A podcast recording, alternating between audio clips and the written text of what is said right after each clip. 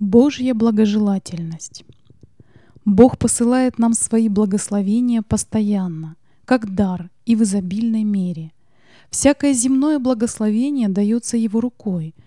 Что бы произошло, если бы Господь прекратил одаривать нас своими дарами? Какой жалкий, измученный, просящий о помощи вопль поднимался бы тогда от земли. Каждый день мы нуждаемся в том, чтобы на нас изливался неиссякающий поток Божьей благости. Сострадающая любовь Творца вызвала этот мир к бытию и поддерживает его сегодня. Бог является подателем всего, чем мы обладаем.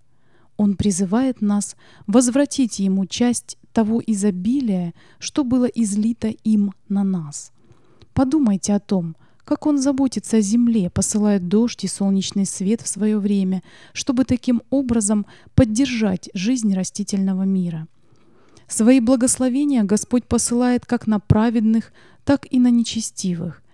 И разве не должны такие люди выразить свою благодарность Ему, помогая имеющимися у них средствами нуждающемуся человечеству? Есть много таких душ, которым должно быть открыто спасительное познание истины.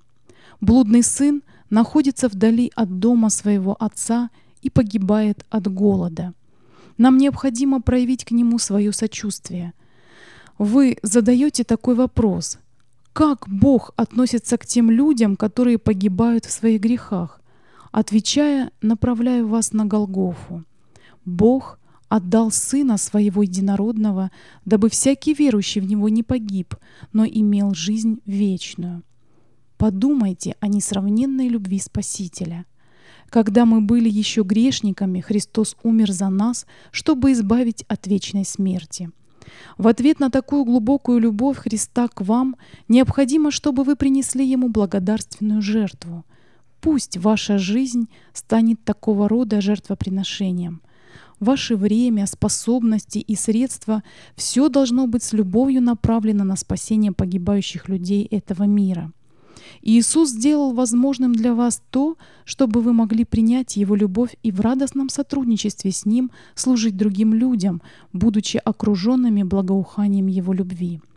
Он ожидает, чтобы вы употребили свое имущество в бескорыстном служении другим, чтобы его план спасения людей мог бы осуществляться с силою.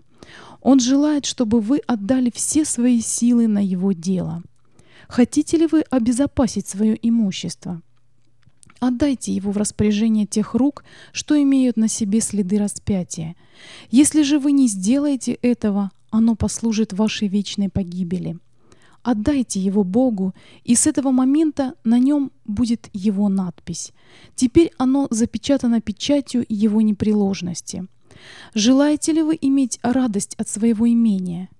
Используйте тогда его на благо страдающих.